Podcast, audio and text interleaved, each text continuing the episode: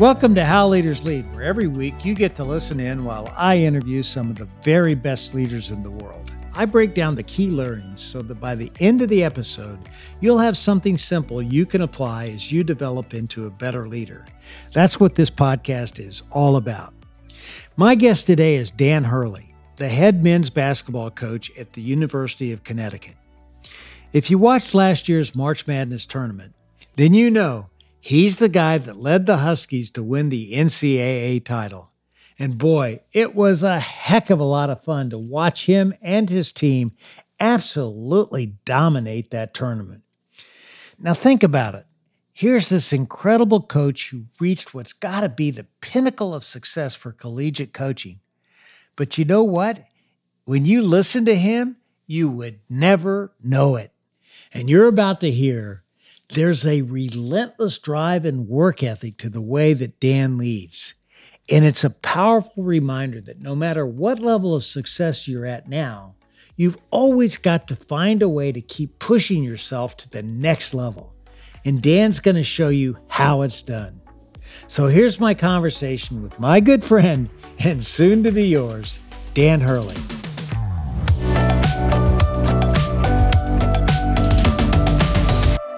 You're coming off of a 34 point win last night, which is nice. Uh, you know, what do you say to your team after that? And, you know, how do you keep them on edge a little bit?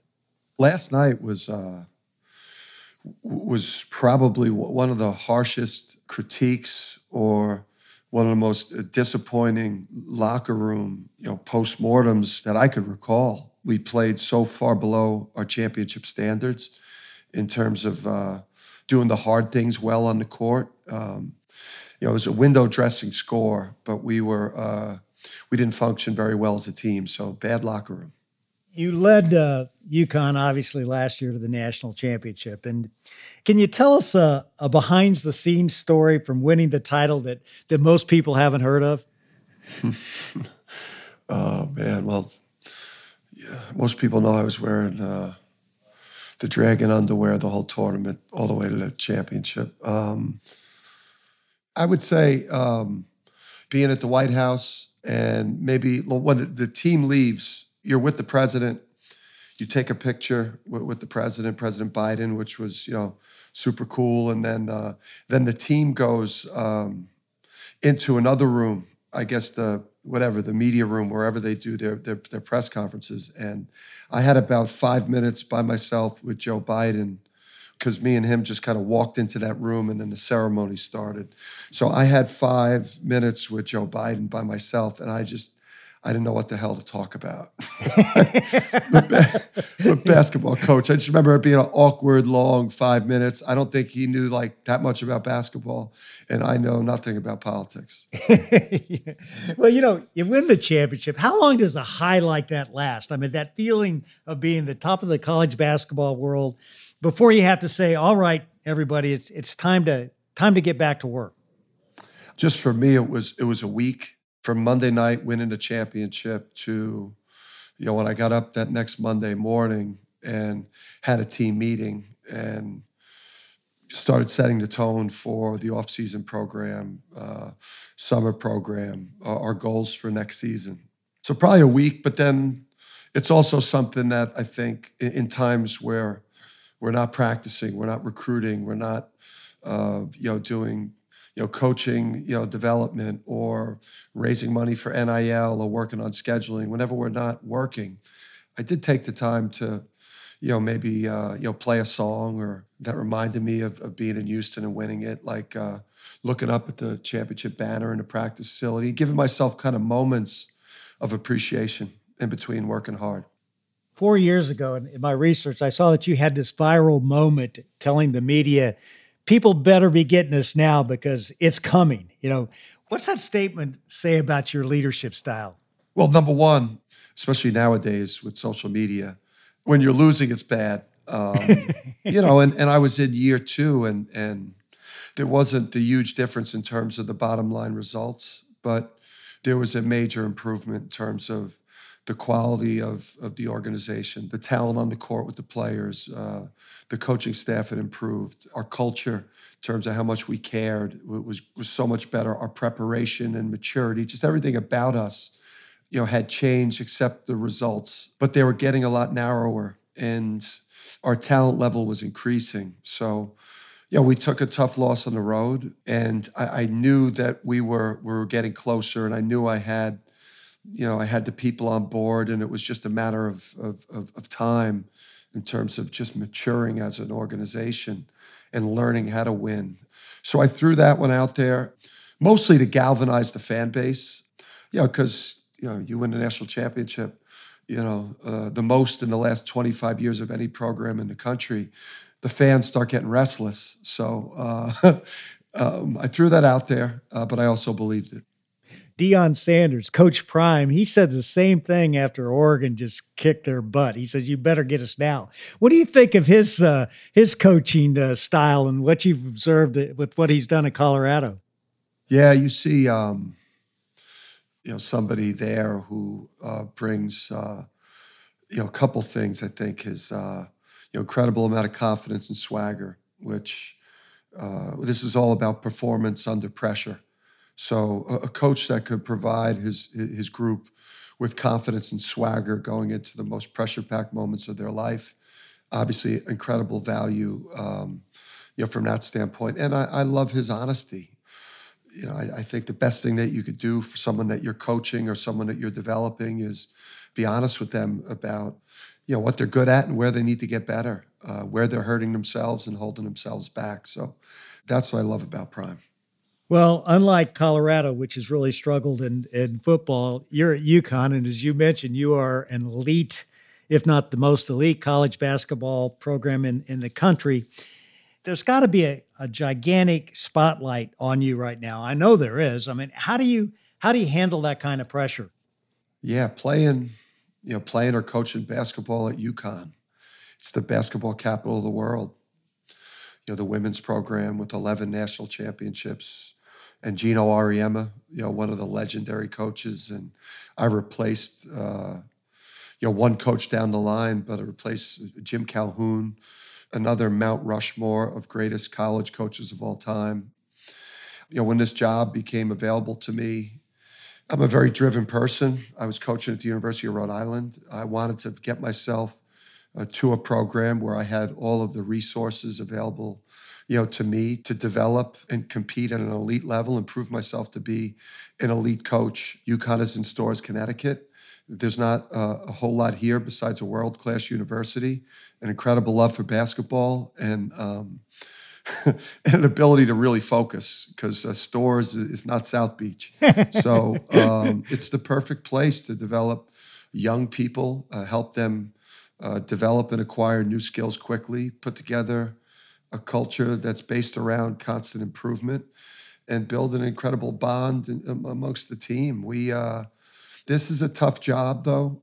You got to be a certain type of coach to coach here because you're you're going to be held against the absolute highest standards. It's like championships or bust. You know, not everyone's meant to coach or work in an environment like that. And I think they earmarked me as being a, you know, a, a tough kid from Jersey that comes from a very competitive family, uh, that he would have the type of thick skin to not only survive here, but thrive. I couldn't help but looking at what you have on your office walls, and you've got that famous uh, Teddy Roosevelt quote, "The man in the arena."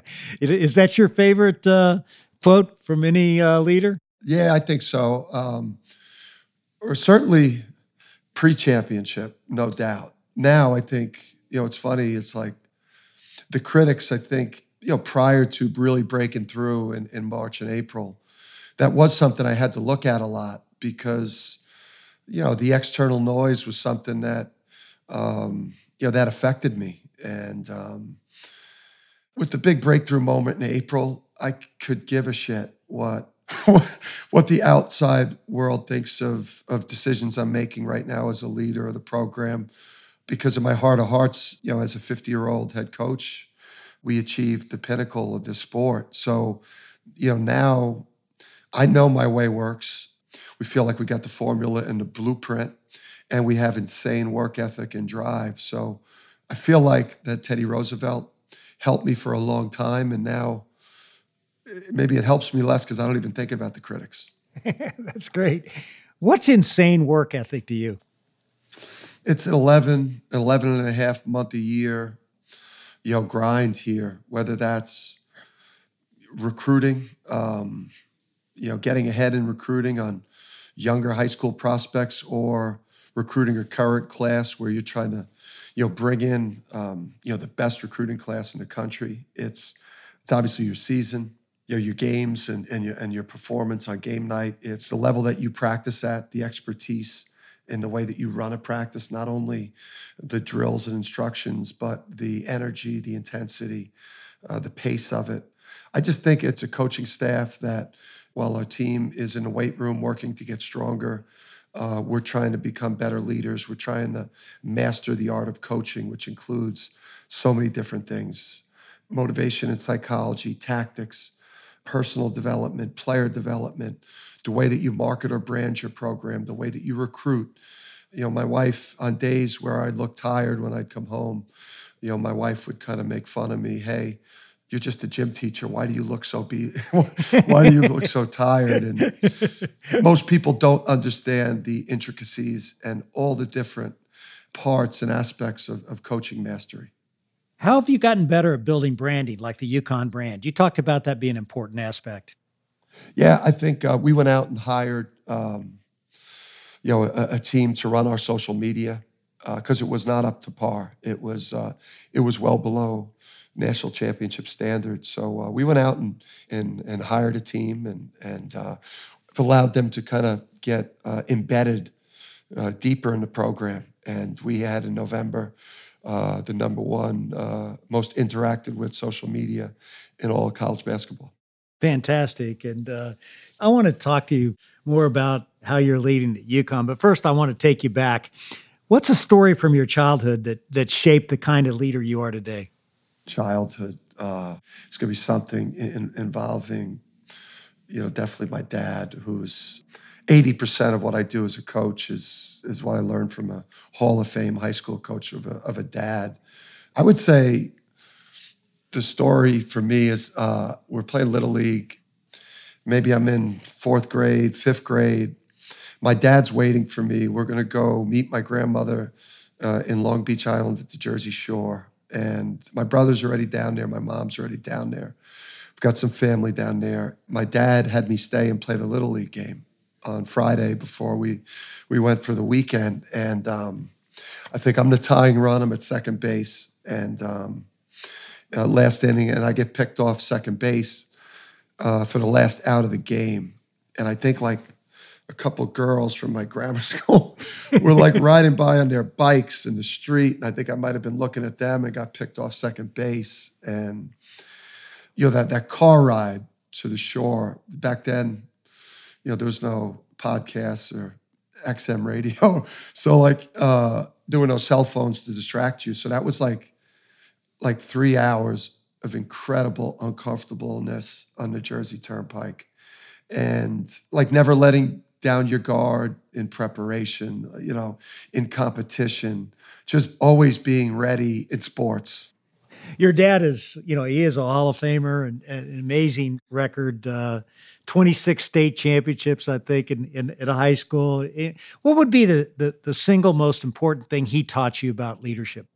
He had all these kind of like uh, woodenisms, right? And he'd use them in practice, and then he, he would always, you know, make the, the larger uh, life lesson for the boys, right? So it was like use the backboard or dunk the ball no stylistic finger roll in, in front of the rim. Like use the glass or dunk the ball. So like be about substance over style. Two hands on everything. So pass the ball, catch the ball, rebound the ball, right? Like don't take anything for granted in life. You know, be quick, don't hurry. All these woodenisms, I think he would always uh, take back to larger life aspects. I understand you were quite the basketball player yourself. You went to Seton Hall. You played for PJ Carlesimo. How did that experience shape the the person and the coach that you've become? Yeah, I think for me, Dave, I blew it at the college level as a player. It haunts me from time to time. As a high school player, I was a I was a top flight prospect, and um, I, I, was a really talented player that uh, didn't apply himself in every way at the college level and did not play up to my abilities. I let you know my, my college teammates down. I let my organization down. I let the coaching staff that invested in me down as a player. I think about that a lot because I'm involved in basketball. uh, yeah. So yeah. It's, uh, yeah, I'm not a lawyer. That I think that part of my life is closed. So um, I think now though, Dave, I overpour into my coaching. It's like I know I could have did more, and, and now I'm going to make up for it in my career as a coach in terms of just pouring everything that I have into that. And uh, you know, I, I give all of my energy into this, my leadership, my coaching, UConn basketball and into my family. And then I don't have a whole lot of time for much else. Dan, when did you have that light bulb moment where you said, you know, I want to be a coach? Oof, I would probably say Allen Iverson. You know, he scored 39 on me. Uh, maybe my senior year, I think I got off to a good start. Maybe averaging like 15, maybe 16 points a game, which uh, in the Big East back then, that was right in line with somebody that you know, was a potential NBA player. And then I remember playing that game in Washington, D.C. Um, he dropped 39 on me, and it was uh, not much I could do. But then I also knew I would be a coach when I got to college, and I was finishing my college coaches' their sentences in practice when they were instructing us. You know, I was that well. Would you get coached at the level that my dad did with me and my brother, not only as children but eventually as players for him? it's the family business. You know, if you were going to break down your coaching philosophy into its simplest form, what would it be?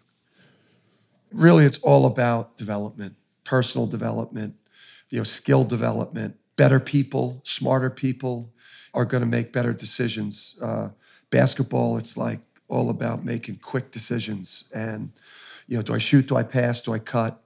You know, do I switch on the, you know, like it, it's all these quick decisions that require high levels of skill. So, uh, you know, skill and and you know, developing you know sharper, clearer thinkers. What's a one-on-one coaching session with you like? You know, when when you take one player aside and you work with them for a specific amount of time, what's it like? What do you try to do? How we try to work uh, individually. You know, I'll try to meet with you know with, with each kind of member of the team. I'd say maybe once a week, once every 10 days. With that individual, the personal touch, the relationship building, asking about the family, uh, you know, asking about, you know, how he's doing, you know, as a, as a human being on a college campus. And then touching on, you know, how the basketball piece is going and, and, and what more the organization needs from them. And, and then I think from a team standpoint, the secret sauce for us is how hard we practice and how intense the environment is. Uh, we, we try to make our, our practice sessions chaotic. There's no fouls called. There's no water breaks. Um, it is the most intense and the fastest paced thing and the most stressful experience that our players will go through. So I think when they show up on game night, the secret sauce is game night feels a little bit slower and a little bit more comfortable, uh, which I think is what I learned from my dad as a leader, you know, culture is so important in, in any organization. Have you articulated the cultural behaviors that you want for the UConn team so that everybody knows them? And, and what are the major drivers of your culture and, and how do you as a leader reinforce it? Yeah, so work ethic. You know, I think you know we have this uh, you know this this blue collar mentality uh, in, in the program. We I recruit coaches to work for me that have incredible passion for the game. They have to love being a part of of this tribe and and want to invest absolutely everything they have uh, into their obsession or, or which is basketball for all of us, our passion. So like they have to love it as much as I love it, or else I cannot bring them in here. Because when the person that cares too much meets the person that doesn't care enough, you know things can tend to get very very bumpy. You know, so we're, we're based on just like the work ethic has got to be there. It's got to meet mine. I mean, I, I, don't have a lot of hobbies. you know, I, I, don't have a lot of balance. It's like, you know, I love basketball. I love my, in a good way, I love the cult that I'm a part of. Uh, and then I love my family. Um, in terms of behaviors and mindsets, like there's no blaming here, there's no complaining. There's no suggesting. Our mindset, um, you know, in a way, we want to be uh, able to, you know, have have the, the best athletes in college basketball, you know, that can execute like uh, at the precision of uh, uh of a Navy SEAL team. Have you ever wondered what David is thinking as he interviews our guests each week? Or have you been interested in hearing David's take on some of the questions that he asks his guests? Well, I do, and I know a lot of you do too. My name is Kula Callahan, and together with David, I host the Three More Questions podcast that airs every Monday. These episodes are just about 15 minutes, and in them, I ask David three questions that dive deeper into the themes of his episode with his guests. David shares incredible insights and stories from his career leading Yum Brands, and all of his answers are super practical and inspiring. Like this great insight David shared in one of our most recent Three More Questions episodes. But I think what a leader has to recognize is if they have that decision, it's their job to make it. They've got to make those tough calls because their people are looking for them to do it when leaders don't make the tough decisions, they don't make the tough calls, things get stalled, things slow down, and the urgency that you want to have in your organization dissipates. And so you cannot be a leader that shoves the tough things aside. You have to take those tough decisions on, make a decision after you've done the proper analysis, done your homework, and then move on and execute that decision to the best of your ability until you learn something that says maybe you need to change course. Get the Three More Questions podcast in your feed each Monday and dive even deeper into the episodes you know and love. Just subscribe to How Leaders Lead wherever you get your podcasts.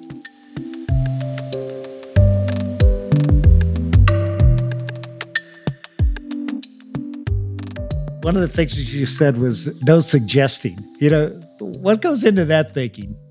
Yeah, I mean, most of these guys aren't you know, aren't that good yet. you, know? you, know, if if I was an NBA coach and and um, you know I was coaching maybe a you know a veteran that had won a lot and had accomplished everything and and played the right way and was all about winning, not a stats guy, but an actual winning player.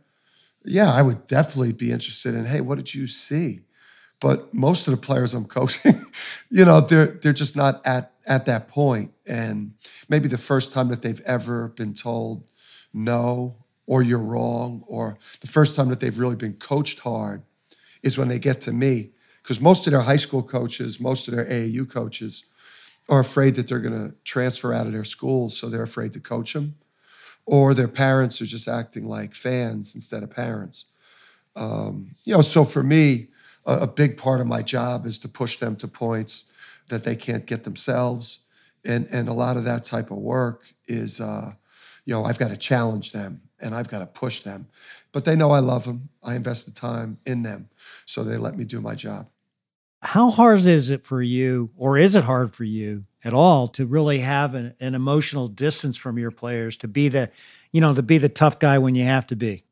For me, I, I understand um, you know the two different roles I've got to play for them. You know, in in the preparation and in the practices, I've got to push for game like reps so that on game night they can execute. On game night, I go to boxing trainer in the corner with the fighter, pumping them up, building up their confidence. So you've got this practice persona where you push for the preparation. And then on game night, you become that person that's trying to convince them uh, throughout the game that they can do anything. Uh, any anger you see on game night for me is always at the referees. You know, let's say you're a player on your team and you go, you're a good shooter, but you go into a slump. And I'm sure that's happened to you many times with some great shooters you have. How do you build confidence in people when there's a right for maybe them to start doubting themselves? You keep running plays for them. You keep putting together highlight edits of their career hitting their biggest shots to their favorite songs, and you make sure you're getting it to them a day before a game, two days before a game. That constant communication and looking them in the eyes and uh, you know and, and telling them that they're the, the best shooter in the country.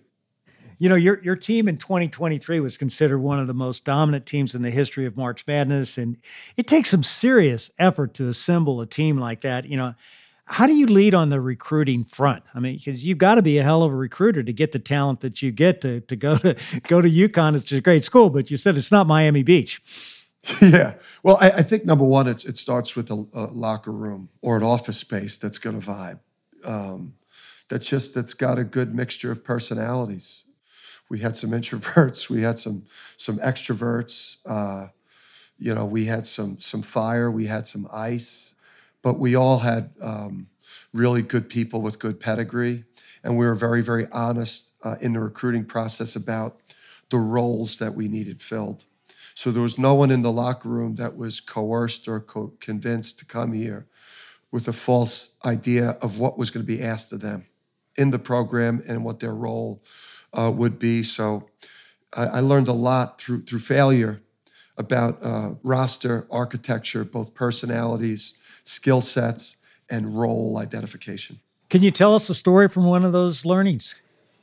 I would say we had a we had a player. Uh, a young man from California. Not many Californians come to Storrs, Connecticut to, to play for the Huskies. But we had a kid named Joey Calcaterra, who's from San Diego, who could have gone to other uh, schools, uh, kind of somewhere near our level of college basketball, um, that were offering him a chance to start and play way more minutes. And he got on his visit with us at UConn, and um, I said, Joey, listen, you may not get on the court. Uh, you may be able to fight and get yourself 10 or 12 minutes a game at UConn. The easier road is these places that are offering you a starting spot. Uh, but if you come here and earn yourself 10 minutes a game, you may be the difference between uh, not playing in the NCAA tournament, winning the national championship. Joey did the hard thing. He came to UConn. He was an absolute flamethrower off the bench for us. And uh, I nicknamed him Joey California, and he sold a bunch of NIL merc. So um, it worked out great for everybody. yeah. Speaking of NIL, what kind of impact has, has NIL and the transfer portal had on your program specifically? Yeah, I think um, our approach has been to be proactive with talking about and talking to players in your program um, when you feel the discontent building. I think in the past during the season, uh, we've kind of avoided speaking openly to our players about decisions like those. Whereas I think in 2023, we're talking to our team about staying the course. Don't talk to people close to you about about transferring. Where in the past we would almost just kind of wait till the season's over, and it was like the elephant in the room. Uh, NIL, um, you know, listen, I, I say to my players, I expect more from you guys than any college basketball players ever given because you guys are getting things that college basketball players, some of the greatest who have ever played the sport that have paved the road for you, barely got meal money. You know, I had a great opportunity to go to Encinitas, California. I, I spent like a morning with John Wooden. I remember him telling me that the first time he got an extra tall player, you know, which is how he described his seven footer. He said he'd never coached him before. So he went and met with all these uh, coaches and players who were seven foot tall or coached people. Uh, how do you sharpen your axe? I mean, how do you go about getting better and better each year as a coach? You know, for me, it's it's just it's it's film study. It's being real structured. I think with your your schedule. I think in the in the morning for me, it's like from six to eight o'clock. I think it's like it's exercise. It's it's it's spiritual, it's mindfulness, it's it's getting myself kind of primed for the day. And um, you know, I get into the office and I spend my first couple hours just you know studying offense, studying defense, watching the NBA, watching European professional basketball, watching Division three women's team in Wisconsin, looking for a zone play versus an out under defense. I think it's it's just putting in the time, trying to study and learn you talked about your assistant coaches, and I know one of your goals is to is to help them all become head coaches. How do you get them ready for that? I think um, by modeling. I think I think I do a great job of, of, of modeling the habits, the behaviors, the energy level, the work ethic. I guess how how seriously I take uh, to trying to uh, to get as close to mastery of the different aspects of coaching and how that's an everyday journey and something that you'll never master. And then I think, uh, you know, pushing them. You know, I I, I think uh, not allowing them to settle. Uh, you know, getting them to promote themselves as well, which is something that a lot of them aren't comfortable with.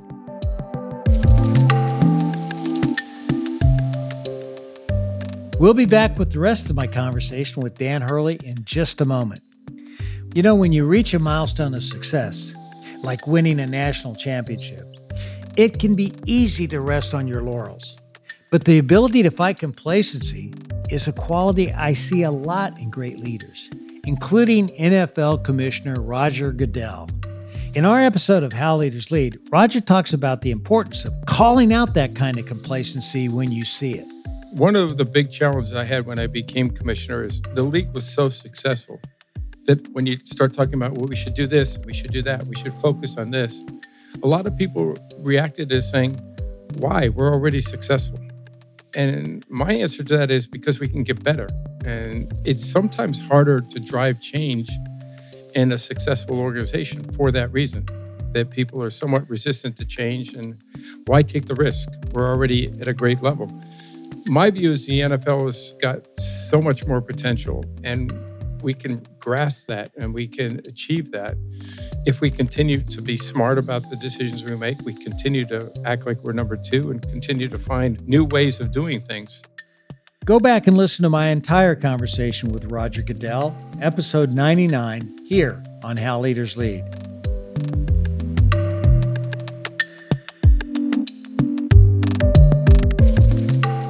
you push your your guys hard, your assistants hard, your team members hard. I've also heard you talk a little bit about your approach when the lights are on. I mean, what's different on game day for you? You know, a good part of the season, you know, Dave, it fluctuates between some level of suffering and uh, and, and and different levels of relief. Um, you know, with some joy mixed in there after a huge road win or what have you. So, generally, uh, it fluctuates between, between suffering and, and, and relief and, until you get to March. And then I think when, when March hits, um, you know, and it's conference tournament, it's NCAA tournament, now you almost start really going for it. You know, you've mentioned this word that I find very interesting a few times in this podcast mastery. Tell me about your pursuit of mastery and, and why you talk about that so much. I just think when, when you're a coach, uh, that is no longer at that point that you should get out. Um, then you're no longer uh, giving your, your players and, and the people that work for you everything that they deserve. So if like if every single day on this job, if you're not pushing yourself to learn uh, better ways of recruiting presentations or branding your program or your recruiting pitch or your your tactics versus man defense or a new drill that you could develop so that you could develop better passers and the psychology of, of leadership and and like once those things don't don't excite you and and have you almost feeling uh, insecure or not measuring up like once you're not fearful that you're not good enough as a coach anymore i think it's time to get out. I'll tell you uh, Dan, this has been so much fun. And I, I, want to have a little bit more with you here before I let you go. I have a lightning round of questions. Are you ready for this? Ready. All right. What's one word others would use to best describe you? Complex. What would you say is the one word that best describes you? Complex. Who would play you in a movie? I was told years ago Billy Bob Thornton, but that's because I curse a lot and the bad Santa Billy Bob. if you could be one person for a day beside yourself, who would it be? Jose Mourinho. As a coach, what's your biggest pet peeve? Breaking game day superstitions. Your number one game day superstition. It all starts with the underwear dragons, wolves, or um, sharks. What's the first word or phrase that comes to mind when I say George Brett? Idol. and how about when I say Jersey City? Dogs. John Wooden. The goat. Tist. Bob Knight. Mount Rushmore goats. Dean Smith. Mount Rushmore goats. Jim Calhoun. Mount Rushmore goats. What's something about being a coach most people will never appreciate? The responsibility. Who's your go to Peloton instructor? Jess King. What are a couple of your required reads for your players? Books. The Alchemist, uh, you know, I, I, love for them. And then I would say uh, How Champions Think by Dr. Bob Rotella. What's something about you few people would know? I'm really spiritual. That's the end of the lightning round. Great job. Uh, and I, I, have just a few more questions. I'll let you go. Okay. Mm. One of the guys I work for, Tim Shurney, wrote this great book, Secret Society of Success, and you gave it to your staff. Uh, what was it about that book that you thought was so good? I just think what makes people successful, uh, the secrets are out there. You know, they're really smart people, you know, like Tim and yourself that write books and podcasts. You know, so the habits, the mindsets, the behaviors, uh, the things you could do to help you become a more successful person that's going to raise your self-esteem and raise your confidence and, and, and help lead you to a, a happier, more fulfilling life. Like the information's out there. Read it, learn it, apply it. You know, as you think about this upcoming season, Dan, what needs to happen before you would say it's a success? Yeah, I just feel like we got, I think, um, you know, two things. Got the most out of the team. Um, you know, reach our absolute potential in terms of uh, winning as often as we should based on, you know, how good we are. And that, um, you know, that enough of the individuals have increased their value by the way we performed. What would be your unfinished business? Do you still feel like you have something to prove? I mean, you obviously got the monkey off your back. You got that national championship, but how do you look at the future? I think, like anyone else that pushes themselves hard, uh, you know, the goalposts always move. So for me, I think, you know, I always dreamed of winning a national championship. Uh, you know, now you know now you you dream of becoming a Hall of Fame coach. So. Um, you know, I just think that uh, the goalposts always move and you always want the next thing. What would you be doing if you weren't coaching, Dan? I'm curious. You know what? I, I had an interest in, um, in, in maybe being a lawyer. I, I think law always interests me. That's something about you a few people would know, I'm sure. no, with my co- with my college grades, I, I, don't I don't think I would have gotten into many law schools. So it's a good thing I, I paid attention to pops.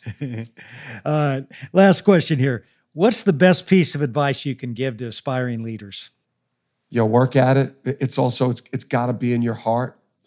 You know, you you've got to be somebody that's like like energized by being a leader. Um, and it also like leadership does get more comfortable. Um, the comfort level of speaking and and inspiring the group in a meeting setting or right before competition or um, you just you you get better at all aspects of of leading and coaching if you keep working at it. You know just listening to you dan i mean you're you're all over it. You're having a blast. You're working your ass off. There's no question about that. But when you think about it you know what have you had to to give up to get to where you are. Is there anything you've had to give up to to really achieve the kind of success you have? Yeah, I, w- I would say probably some friendships. Um, you know, some friendships I've probably lost uh, along the way.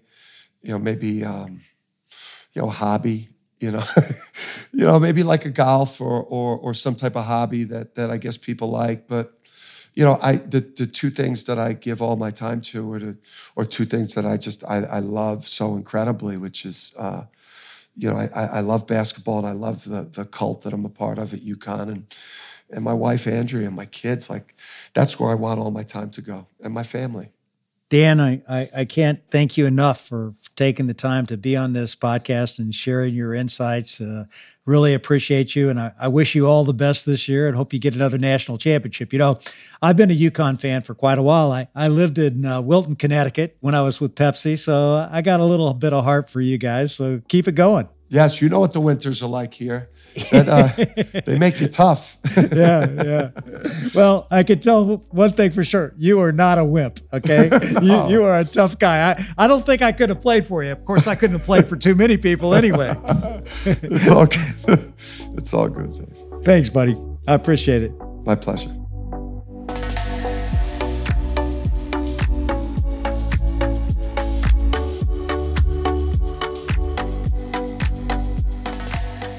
Well, no doubt about it, Dan Hurley is one passionate guy.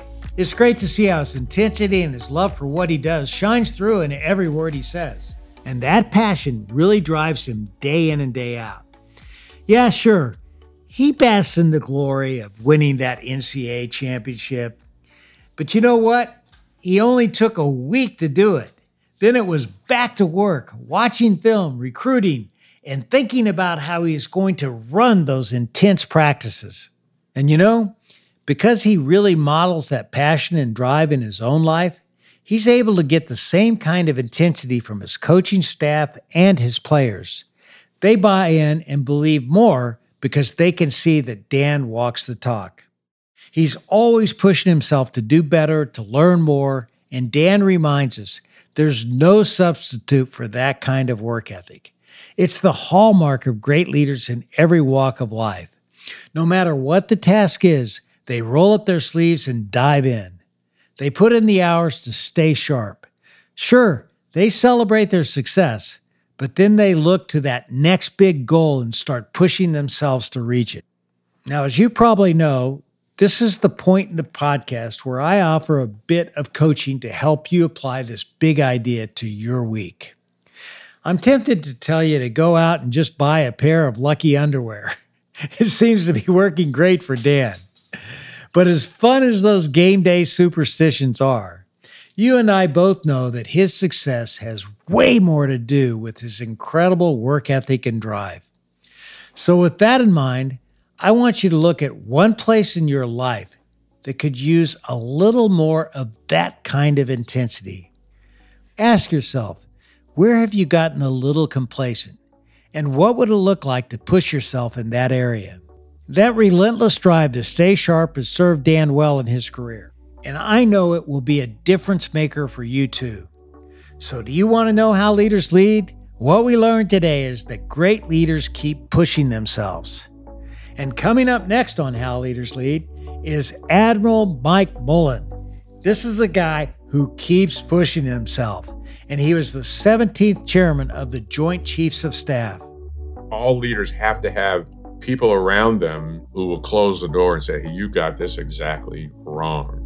Uh, and I was blessed to have a guy named John Kirby, uh, who was my public affairs officer for uh, for 10 years and is now on the National Security Council. But when he was in uniform with me, he's the one that would close the door and say, You got that completely wrong. And I expected that. That's never easy medicine to take, uh, but it was really important medicine to have. So be sure to come back again next week to hear our entire conversation. Thanks again for tuning in to another episode of How Leaders Lead, where every week you get to listen in while I interview some of the very best leaders in the world. I make it a point to give you something simple on each episode that you can apply to your business so that you will become the best leader that you can be.